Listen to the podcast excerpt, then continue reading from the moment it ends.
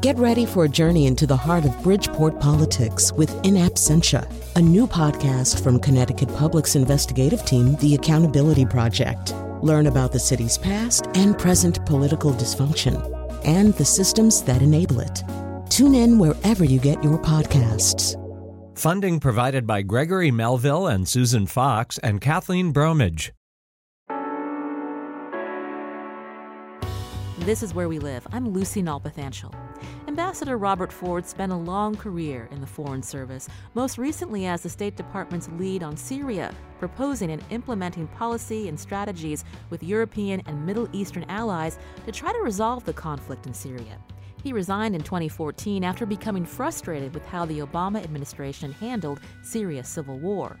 Ambassador Ford was in Hartford this week to talk about the Assad regime and the future of Syria a country gutted by five years of turmoil. Prior to his Syria post, Ford served as the deputy U.S. ambassador to Iraq and the U.S. ambassador to Algeria, among other postings. He's currently a senior fellow at the Middle East Institute in Washington and a senior fellow at the Jackson Institute for Global Affairs at Yale University. He was a guest Tuesday evening on a panel hosted by the World Affairs Council of Connecticut, which I moderated. I started out with a question about Bashar al Assad achieving his strongest position yet in December when government forces defeated rebels in Aleppo. With that success, when we look at a map of Syria, who controls what? Well, the first and most important thing for people to realize is Bashar al Assad has won the war. I want to say that again. Bashar al Assad has won the war. And that means there won't be accountability. That means there won't be large numbers of refugees going home. The war will go on, they'll still be fighting, but he's going to win and he's going to stay. And what that means is there isn't going to be an accountability for the war crimes chemical weapons, barrel bombs, torturing tens of thousands of people to death. There isn't going to be any of that. Um, he controls basically now the western half of the country, and his forces are now moving into the eastern half of the country. Um, they're actually now coming close to the forces that the American Pentagon has been supporting in the fight against the Islamic State. Um, in fact, they linked up physically. Uh, first time they've come into contact with them. They're not shooting at each other yet, but um, Bashar al Assad has said, Lucy, he will retake every inch of Syria, even if it takes 10 or 20 years. He's very bold. Is it because he has Russia alongside him? Um, even more important to him than Russia is Iran. Iran has um, organized and sent into Syria tens of thousands of fighters from countries like Lebanon, Iraq, Pakistan, and Afghanistan to fight next to the dwindling number of Assad's own soldiers. Um, the Syrian army has suffered terrible attrition during the last six years of war. Um, but the Iranians have organized other foot soldiers. And of course, the Russians are great allies. Not only is their air force constantly bombing the moderate opposition. But today, for example, Russia vetoed a United Nations draft Security Council resolution that would have imposed sanctions on 10 Syrian army officers who were involved in the dropping of chemical weapons in 2014 and 15. It's the seventh Russian veto of the United Nations Security Council resolution trying to punish and deter the Syrian government. You said that uh, Bashar al Assad has won the war. So, what is the future for Syria? Well, for Assad, winning the war means he stays. That was what it was all about. That's what all this fighting has been about. Um, that he stays, and he will preside over a country that's largely ruined. Um, by the way, the Russians um, who've been bombing all these buildings that you've seen, the Russians are now coming out and say it's time for the Americans to provide money to rebuild Syria. I'm not kidding. I am not kidding. They really think that the Americans now need to lead an international effort. The exact words of the Russian foreign minister were the United States and the West need to establish a new Marshall Plan to rebuild Syria. You were ambassador under President Obama. You resigned from that post. Um, and there have been many reports of the comments you made ab- about why you were frustrated um, with how the U.S. handled uh, the Syrian conflict. Walk us through the missteps. First, I have huge respect for President Obama. Um, but I think on the Syria policy, the perfect became the enemy of the good. Waiting for the perfect option became the enemy of taking good options. A couple of key windows of opportunity that were lost. Back in 2012, Assad's hold was really weak. Um, his army was defecting in large numbers. The Syrian opposition was advancing, but there was an extremist element that was present. It's not a secret that Secretary of State Clinton, CIA Director David Petraeus, Defense Secretary Leon Panetta, and others urged Obama to begin arming groups we knew in the moderate Syrian opposition to try to get Assad under enough pressure to negotiate an end. The president didn't want to do that. Um, we can talk about why. Mainly, he was just, he didn't see how the war would end quickly. I mean, we were trying to get to a negotiation. I think the president wanted to see how long the negotiation would take, et cetera, et cetera. I'm waiting for the perfect. Second was the red line. The State Department never put him up to saying that. Um, we were very surprised when he said that uh, were Assad to use chemical weapons, that it would be a red line and it would change the American calculation on direct military force. Frankly, we were shocked when we heard he said that over at the State Department. To not back it up, I think, was um, that was a very bad mistake for three reasons. Number one, Assad has continued to use chemical weapons. That is not according to me, that's according to the United Nations and a chemical warfare international specialist body based in The Hague in the Netherlands, which has written a report. You can Google it, you can read it, um, which said that the Assad government has used chemical weapons on at least three occasions. That's what today's Security Council debate was about. Um, so he's continued to use it. I have um, heard people in the administration say, well, at least it's not sarin gas he's using, it's only chlorine gas. But uh, no, I'm not kidding, they really say that. But for Syrians, it doesn't really matter if it's sarin or chlorine, first of all. Um, dying of chemical weapons attacks is always a problem. Second, it is eroding the important international consensus against the use of chemical weapons that dates back to World War I. You notice that chemical weapons weren't used in World War II. There was an international consensus against their use. That is now eroding. So that's the second problem. The third problem is we warned the president that if the United States did nothing, extremist elements such as Al Qaeda, such as the Islamic State, which had just been declared, it hadn't set up its caliphate yet, but it had declared itself as a separate entity. We warned that they would, within the Syrian opposition, say, You Syrians who thought the West cared about you and cared about Muslims, see, they don't. They lie to you. And so you might as well join our jihad because the West will never help you. And it's you you see a real surge in the strength of the extremist groups in the autumn of 2013. And I think the red line and not enforcing it is one element of that. It's not the only one.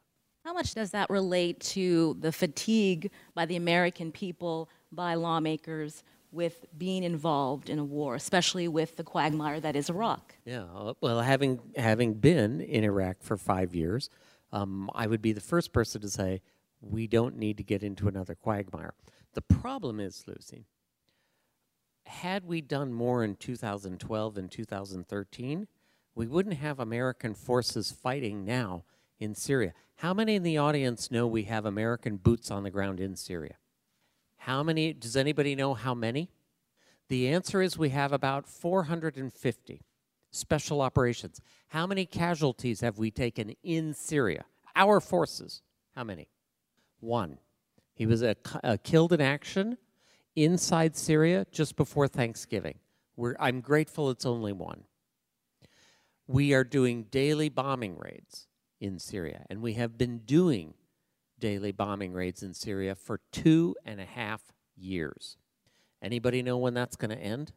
The whole point of what we were trying to do in 2012 and 13 was to strengthen the Syrian opposition enough so that extremists wouldn't get strong and so we could get to a negotiation to end the war and so that we wouldn't have to commit any American forces. We just heard President Trump, uh, Defense Secretary Mattis, talking about boosting defense spending now. There's speculation that we'll be sending more U.S. troops on the ground in Syria. Yeah. I think we can glean from your reaction that this is not something that you support. With all due respect to President Trump, the Islamic State is not a military problem. I want to say that again. The Islamic State is not a military problem. It's a political problem within Syria and within Iraq and other societies, North Africa, for example, Libya, where people feel oppressed and where they feel there is no justice. In Iraq and Syria, it's tied into connections about political power and mobilization of Sunnis and Shia um, in political disputes. But those are political problems. You can send American boots in, you can take the ground, and guess what? It's just like being in Ramadi in 2003 and 2004. It doesn't fix the problem. So I recommend to all of you, as you think about this, be asking your leaders what's the plan for the day after? Because you can control Ramadi, we did in 2003 and 2004, but it wasn't until we developed a political plan, 2007 and 8, that we were finally able to get ahead of the Iraq War and eventually get our forces out. I have yet to hear the administration articulate the political plan for the day after. And speaking of Iraq, there are 5,000 troops there now supporting Iraqi forces. Yeah, and it, it goes back to what I said. What's the plan to get them out? I have, I have good news and I have bad news about Iraq. The good news is we're making great progress in Mosul. The bad news is the Islamic State is reappearing in places that were captured in 2014 and 2015. This is what I mean about the political plan to govern these spaces after the Islamic State is ejected. You support, when you were ambassador, arming the rebels. Yes. Didn't that happen? It did, but it happened well over a year after we proposed it, by which time events on the ground had gotten much worse. And second, it was done in a very tentative way. Let me just give you an example. For a long time, we were offering arms to the rebels, but would say you can't use them against Bashar al Assad. Well, they would kind of look at us and say, well, yeah, but that's who's bombing us. And the, I'm not making this up. The lawyers in the administration said, no, you can't, they cannot use them against Bashar al Assad. So it just, everything got very slow. Weren't there also concerns about the arms getting into the wrong hands? Weren't yeah. there reports of weapons being stolen by Jordanians getting on the yeah. black market, yep. also going to this Al Qaeda group in yeah. Syria? So there unquestionably has been some leakage, Lucy. Um, it, it, there is never perfect control. Actually, a lot more of the weapons that the Islamic State uses came to them from the Iraqi army that we had been arming for years. But yet, we're arming the Iraqis again, and it is the right thing to do. We're making progress against Mosul. It's a war. There is never a perfect solution. You know what? Sometimes when we dropped arms to the French resistance in Nazi occupied France, the Nazis captured them. Is that a reason not to have helped the French resistance? So, this is what I mean about the perfect being the enemy of the good. There's never an easy answer in a civil war. I once said to the president, there are no good guys and bad guys. There are lots of guys that range from deep black to sort of light shades of gray. But if you're looking for someone with a white hat, you won't find them. But you're still going to have to deal with a lot of those people. Maybe not the people wearing the blackest of black hats, Islamic State, Al Qaeda, but you're going to have to deal with some pretty unsavory characters if you want to get to a political negotiation. You say that there's no easy solution or perfect solution. Why resign? One of the jobs that an American ambassador must do, it's an absolute requirement, is you must be ready, able, and good at defending the administration's policy. You can disagree with it behind closed doors. In fact, frankly, the State Department encourages dissent. Um, but once the decision is made by the president, by the Secretary of State, by your boss, when the door opens, You have to go out and say to the Senate Foreign Relations Committee, you have to go out and say to the House Armed Services Committee, you have to go out and say to NPR, you have to go out and say to CNN, this policy is the right policy because of one, two, and three. I got to the point where I found the administration's policy on Syria by 2013, late 2013, was becoming indefensible publicly. And my own integrity was being challenged by senators and congressmen as I defended a policy which privately, behind closed doors, I totally disagreed with anyway. And I decided my integrity meant more than my job, so I quit my job. You must have, in your career, though, uh, met the, the humans behind the conflict. Um, how do you stay attached to them, the people that you maybe have met on the ground before you were working out of D.C. due to security concerns? Well, I still see Syrians um, when I uh, travel to places like Turkey, um, and we see them also in Europe. A lot of them are refugees now in Europe. The human toll of this conflict is unimaginable. Um, Walk us through the numbers again, because it is yeah. out, outstanding when you. Well, the, the United Nations stopped counting the dead. The United Nations stopped counting the dead somewhere at around 400,000. So there are only now estimates. You will frequently see in the press 500,000 killed. It's just an estimate. Nobody really knows. Uh, the number, the country had a population when the uprising started in 2011 country had a population of 23 million. Out of that 23 million, about half, close to 12 million, have been displaced from their homes. Imagine if 180 million Americans were displaced from their homes. That's the scale of the tragedy um, in Syria. Out of the roughly 11 and a half people who have been displaced out of their homes, about four and a half million have left the country altogether. The biggest numbers are in Turkey, which is hosting 2 million. Turkey is a pretty big country. It has a population of about 85 million. So this is not a crisis for Turkey, although it's absolutely a budget strain. Um, about a million have gone into Lebanon, which is a small country. So now one out of every five people in Lebanon one out of every five people standing in Lebanon today is a Syrian refugee. In Jordan, the numbers of refugees are somewhere in the neighborhood of one and a half million. So if you add up what I just told you, two plus two in Turkey, one in Lebanon, one and a half in Jordan, you get to four and a half million. And then there is um, like another 500,000 roughly in Germany and Europe. Um, and out of that entire number of a little over four and a half million, about 15,000 have come to the United States. So 2 million in Turkey, 15,000 here. That would be what? Less than 1% of what Turkey has.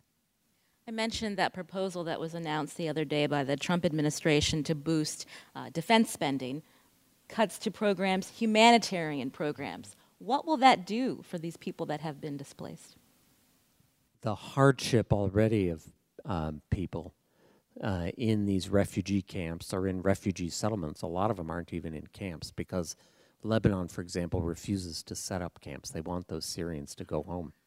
Um, the suffering is terrible. Children freeze to death in the winter. It gets surprisingly cold in uh, Syria and Lebanon in the winter. They get a lot of snow. Not as much as we get in northern Vermont, but they get a lot of snow. Um, and and we have had instances of children freezing to death.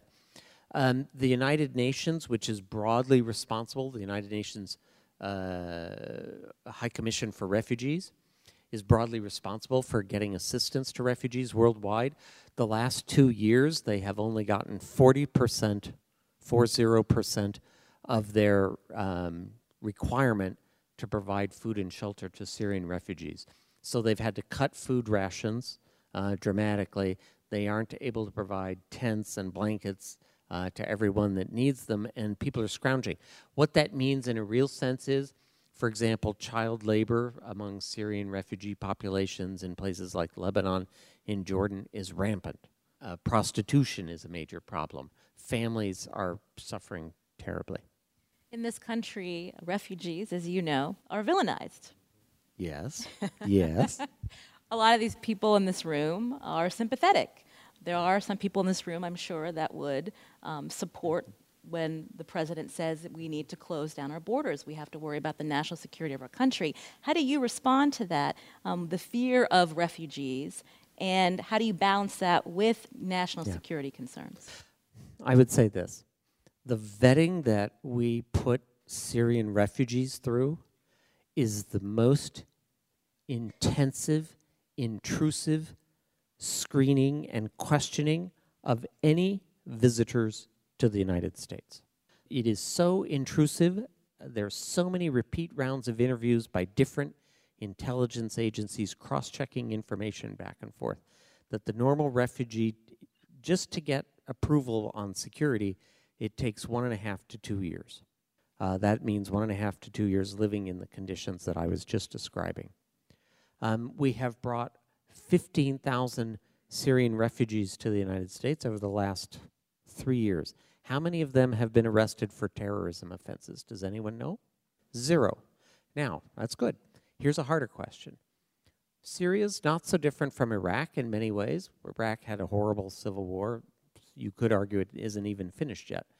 We have let in, in the last 10 years, over 150,000 Iraqi refugees. Does anyone know how many of those Iraqi refugees have been arrested for terrorism related offenses? Five.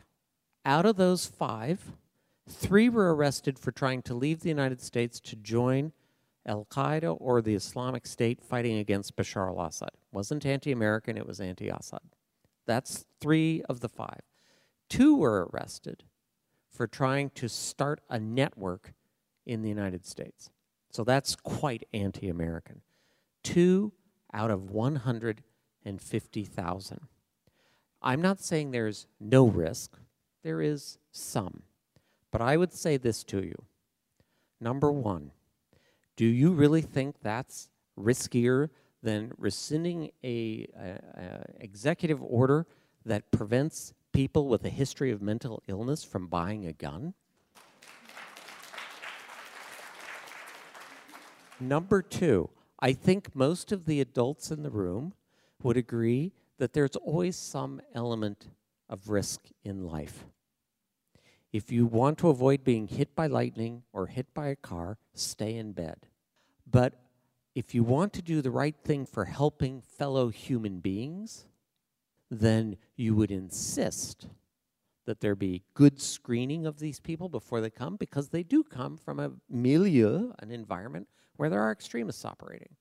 You insist on that screening, but you accept at a certain point, especially after one and a half to two years of the FBI, the CIA, the Defense Intelligence Agency, Homeland Security, and other agencies that I'm not even allowed to mention, you would say that after one and a half to two years of their screening and cross checking information back and forth individually, you would say, that's good enough. We'll take the chance. That's former U.S. Ambassador to Syria Robert Ford. He was in Hartford on Tuesday for a World Affairs Council of Connecticut event to talk about the Syrian civil war and refugee crisis. When we come back from the break, we'll explore how refugees are vetted and hear from the executive director of IRIS, a refugee resettlement agency in New Haven, Connecticut. This is where we live.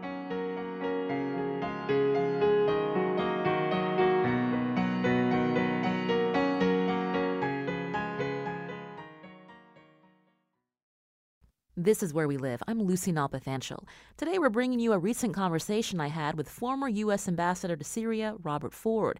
He spoke at a World Affairs Council of Connecticut event Tuesday night, and we spent time on a question we hear from listeners, and that is how can Americans trust the process used to vet refugees before they enter the country?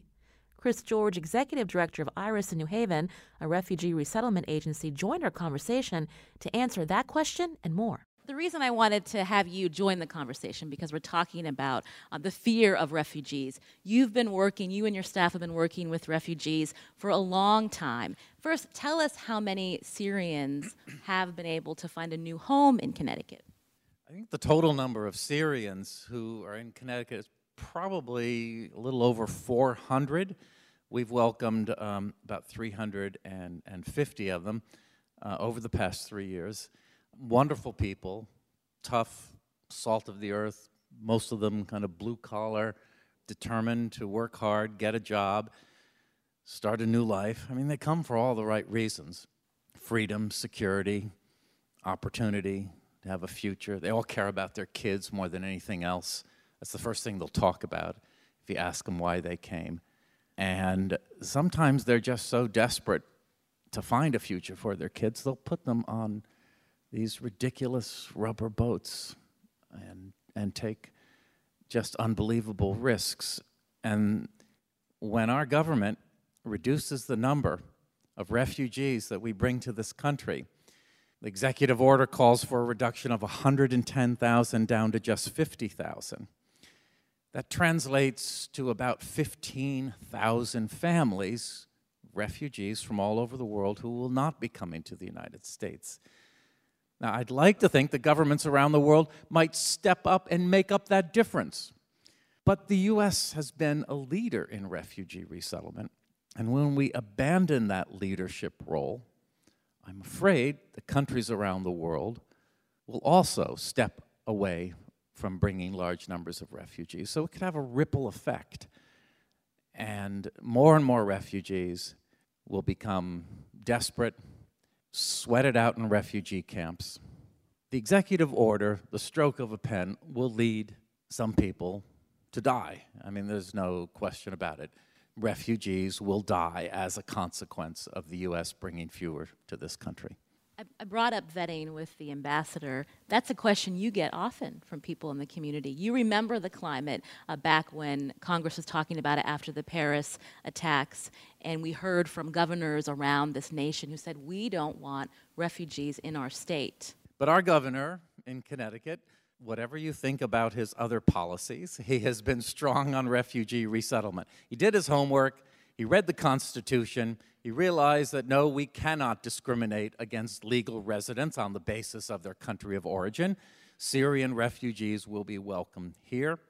He also realized that it would be just very un American to turn Syrian refugees away. So he said, no, Connecticut will welcome all refugees who've been selected by the State Department and have passed through that rigorous Department of Homeland Security vetting process.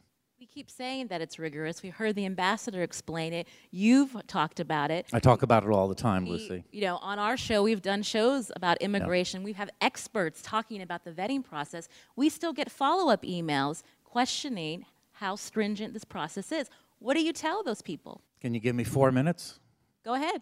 All right, we're going to go to the Zaatari refugee camp in Jordan, and we're going to go through the vetting process. The first stop is the United Nations, and I ask UNHCR, I'm a US government official, that's why I wore tie today.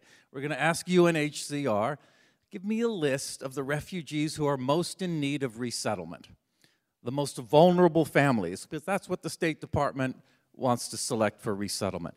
I don't ask for the best educated refugees, or the refugees who are the most employable, or those who speak English. Give me a list of the most vulnerable. So I see on this list Abdullah, Fatima, and their daughter Selwa, family from Homs, Syria. Okay, you ran a used clothing shop in Homs, and Fatima, you were studying for four months at the university. You wanted to be an English teacher. And Selwa's your six year old daughter. She's been traumatized because a barrel bomb dropped in their neighborhood. She hasn't been the same since. She's not sleeping at night, she's not speaking very much. She's got some pretty serious problems. She saw four of her neighbors killed in front of her. Abdullah, your clothing shop was blown up, not once, but twice the second time you boarded it up. Is that why you fled? No, it wasn't that. It was when Syrian troops came to your home while you were away looking for day jobs and abducted Fatima. They threatened to torture her because they wanted to find out where her older brother was hiding. He didn't want to have anything to do with the war, so he fled and he was hiding in the northern part of the country. They were threatening to torture you in all variety of ways I won't go into. And that was the last straw. That's why you packed up your bags and you went to the camp. So you're in the refugee camp now, and I've done the first round of interviews. Next, you're passed over to the stage that's run by the Department of Homeland Security. Now the interview becomes more like an interrogation. Tell me the names of all of your friends and family. Where did you live? All of the addresses where you lived. What was the address of the clothing shop? Who were your suppliers? Who were your customers? Do you have any receipts or bills or paperwork from the shop? And I know you were at the university for only four months. Tell me the names of the courses that you took, the professors, your classmates. Were you a member of any clubs, any societies? Did you participate in any political demonstrations? Abdullah, were you in any demonstrations? Ah, you were in that one of those early demonstrations. You think they have a photograph of you, and that's another reason why you're worried. Is this really your daughter? We'll do DNA testing to determine your relationship. Also, fingerprints, please. All of you, give me your fingerprints, passports, birth certificates, certificates of graduation. FBI forensic teams will examine all of these documents all of this information is shared with the CIA, with the FBI, with the intelligence departments of all of the armed forces, with international terrorist watch lists, governments that we have relations with. We might even check with, excuse me if I say this, the Jordanian intelligence department. Maybe they were tapping his phone. That was one of the secret sources that we maybe not supposed to mention. Maybe they were surveilling you when you left the refugee camp all of this information is cross checked, and then you wait for six months. And you come back again, another round of questions. Tell me again what day uh, did the barrel bomb blow up? And tell me again what day was your shop blown up? And tell me again about the day that those armed troops came to your house and abducted you. What kind of uniforms were they wearing? What kind of accents did they have? What exactly did they say? What were their names? How many? What time of day? Where did they take you? Tell me again the details of how they were going to torture you. I'm sorry, here's a box of tissue. I know this is tough. And then you go and you wait again for another six months, maybe. And then you're invited back again for another round of questioning. All of this will take sometimes more than two years.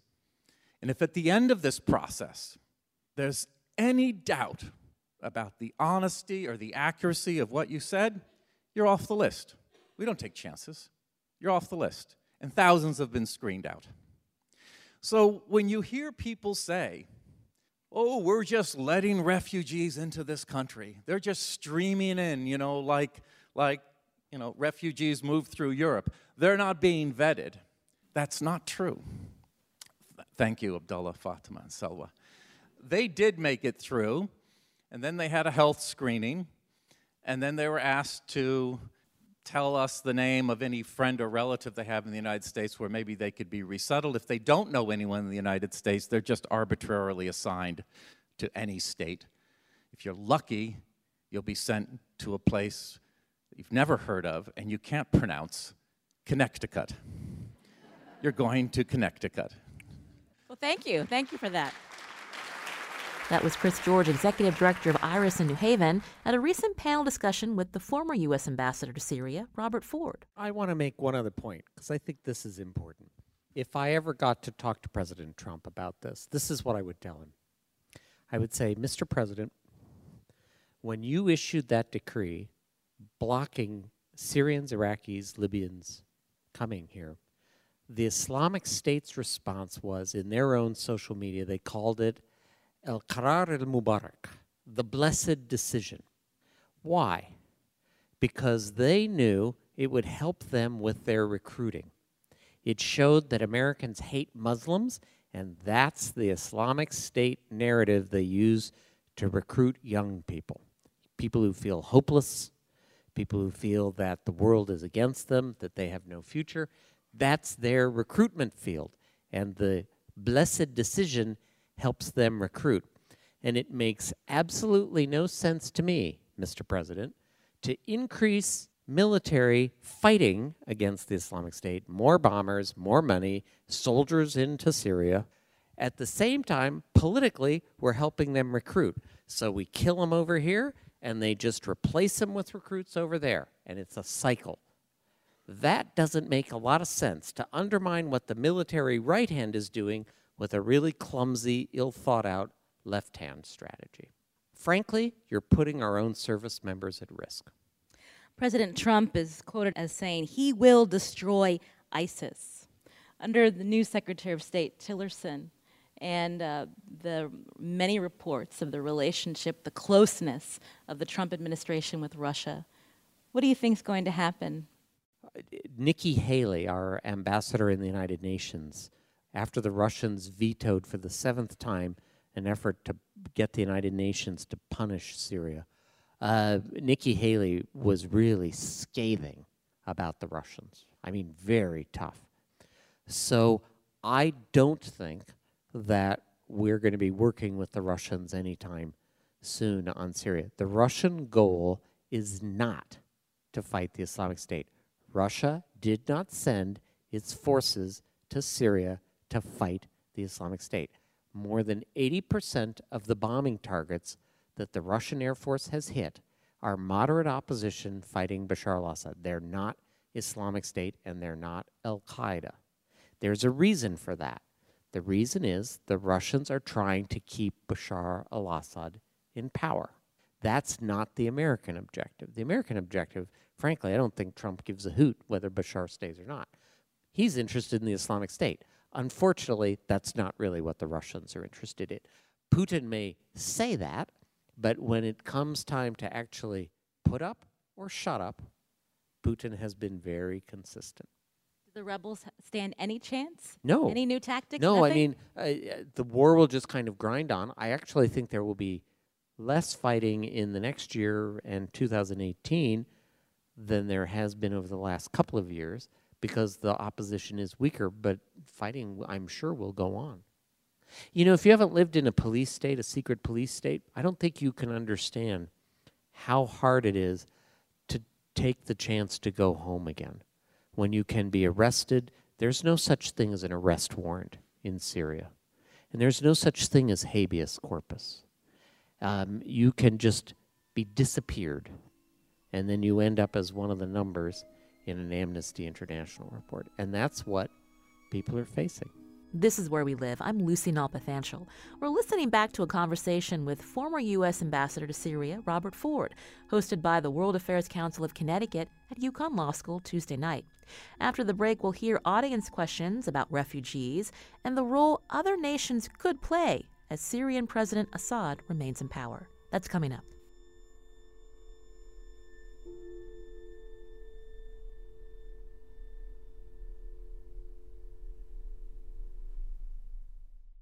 This is where we live. I'm Lucy Nalpathanchil. Coming up tomorrow, East Windsor is one step closer to having a casino after the Mashantucket, Pequot, and Mohegan tribes selected the town as the site of a possible third gaming facility in Connecticut. On the next Where We Live, we'll ask how would this casino transform East Windsor and the region? That's coming up tomorrow. Today, we're airing a conversation about the Syrian civil war and refugee crisis. I moderated the discussion Tuesday evening with guests Robert Ford, the former U.S. ambassador to Syria, and Chris George, executive director of IRIS, a refugee resettlement agency in New Haven. Both men took questions from the audience. Um, so this question is for Chris George. Um, my name is Art Hunt. I live in Hamden, Connecticut. I'm wondering how many refugees you've been able to resettle during this hiatus when there's been a stay on, on the refugee ban. Well, the executive order was signed on the 27th of January. There was a momentary pause of a few days, but then, thank God, there's an independent judiciary in this country, and uh, the courts uh, challenged the administration and um, refugees immediately started coming. State Department officials went in that next weekend. They worked overtime to begin processing people who were at the very end of the pipeline. So, my organization, IRIS in New Haven, we resettled probably about 30, 35 people since the executive order. Hello, uh, Mario Chiapetti. I wanted to ask you about the role that Turkey is playing and um, what will happen to the Kurds, and are they working with us or against us, or working both sides? Turkey is the country most affected by what's going on in Syria because they have the longest border. They have a um, 500 mile border with Syria, and they have the largest refugee population. So they're keenly interested. It would be kind of like Syria is to Turkey as Mexico is to the United States. Um, imagine if Mexico was having a terrible civil war. It'd be kind of like that. So the Turks fairly early on tried to get Bashar al Assad. When I was ambassador in Damascus, for example, the Turks tried very hard to get a mediation going between the opposition and Bashar al Assad. Assad basically blew them off. He made a series of promises to Turkish President Erdogan and then promptly broke them, which infuriated the Turks. And they finally said, okay, that's it. We can't deal with this guy anymore. He's not credible, he lies. We were glad that the Turks finally understood that. So they, like the Saudis, and with the Saudis, um, began funneling arms in. Um, not right away, frankly, sometime in the first half of 2012. They didn't tell us when they started doing it. The Turks, like the Saudis, were rather indiscriminate in terms of who they armed. Um, and absolutely, like the Saudis, they gave some weapons to bad guys. I think most of the weapons did not go to bad guys, but absolutely some of them did. They lost, or their clients lost. Iran and Russia won. The biggest problem for Turkey, though, is actually not Bashar al Assad, it's the Kurds. And the reason is that Syrian Kurds and Turkish Kurds are basically the same people. I'm, what I mean by that is it is the same community. The border between Turkey and Syria is very arbitrary. Does anybody know on what basis the border in the eastern part of Turkey, eastern part of Syria? Does anybody know what that border, what, what put the line where it is? Anybody know? It was, it was the Berlin to Baghdad railway line of Kaiser Wilhelm's Germany before World War I. After World War I, Syria was under French control. Turkey became a republic after the Ottoman Empire under a guy named Kemal Ataturk. There was some fighting between the French forces and the Turkish forces. They finally agreed to stop fighting each other. And they basically took that rail line and they said everything north of the rail line is the Republic of Turkey, everything south of the rail line is Syria. But of course, Kurds had been working on the rail line. They needed jobs. They were, you know, they were tribal peasants. They needed the money. The rail line had day labor jobs, paid money. So they were living all up and around the rail line on both sides. There had been no border, it had all been Ottoman Empire Turkey. So the border immediately separated families. Fast forward 80 years. The people in the Turkish cities still have their first and second cousins over in Syria. The Turkish concern is that the group the Americans are helping now in northern Syria the group the Americans are helping in northern Syria against the Islamic State, also believes that the Kurds in both Turkey and Syria should have the right to an independent state if they want it one day. Which means, of course, a large section of Turkey will be cut out, taken away. That, for the Turks, is completely unacceptable. And so the Turks have been working against the people that we're working with. The Turks have a pretty good argument, in my opinion. The group that the Americans are helping, it's called the PYD, uh, its mother organization is on the American terrorism list. The fighters that we're helping frequently have fought against Turkey under the Kurdish Workers' Party, which is on our terrorism list. It's also on the European Union's terrorism list. It's also on Turkey's terrorism list conversations between Turkish President Erdogan and President Obama usually went like this Why are you helping one terrorism group fight another terrorism group? Don't work with terrorists. President Obama, these are the only people that fight the Islamic State. We have to help them. Turkey, but they are terrorists too. They're attacking us. American, we don't care. We only care about Islamic State. Do you see how that kind of diplomacy didn't get very far with Turkey? So, this is an active issue now for the Trump administration. And if you notice, the first country in the world that the new CIA director visited was Turkey. And you know this is exactly what was on the agenda. And Jerry Mattis, the new defense secretary, visited Turkey the week before last. And you know this was on the agenda. I don't know, frankly, where this is going to come out. I, Turkey is lobbying really hard with the Trump administration to stop helping that PYD Kurdish group and to work with other groups instead against the Islamic State. And the US military is saying if we do that, it will take months and months to train a new non Kurdish force, and we need to keep going after the Islamic State right now. Turks be damned. I think I can say for everyone, it's been a terrific program, and thank you very much. Let me ask Ambassador Ford perhaps a very difficult question. Um, I think many Americans have been disappointed with um, several American administrations' policies in the East, And I, I was wondering if you could look back even as far as 50, 60 years and say which American administration uh, you admire the most for their Middle Eastern policy and why was it more successful than the others? You're stumped. I'll tell you which one I admire the most. No, I know which one I admire the most. I'm trying to think how much I want to say. George Herbert Walker Bush and James Baker organized an international coalition that worked with Arab countries, even Bashar al Assad's father, Hafez al Assad, Egyptians, Moroccans, others, Russia, Europeans. They organized a coalition. They had a very specific war aim and they had a plan take back Kuwait and stop, and then turn it back over to the Kuwaitis and leave. You know what? The Kuwait War actually didn't go so bad. And then Baker was able to take that and parlay it into a Middle East peace process, which ended up with the Jordan Israel peace treaty. Didn't get the peace treaty between Syria and Israel, didn't get the peace treaty between Lebanon and Israel. Well, Lebanon's captive to Syria anyway. So, but they made a lot of progress.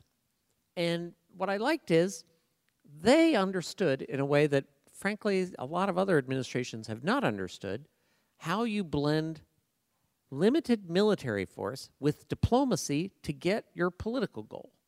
I, I sure don't hear a lot of people talking about how to use the military to get to the political goal, how to blend it with diplomacy. It seems like it's either one or the other.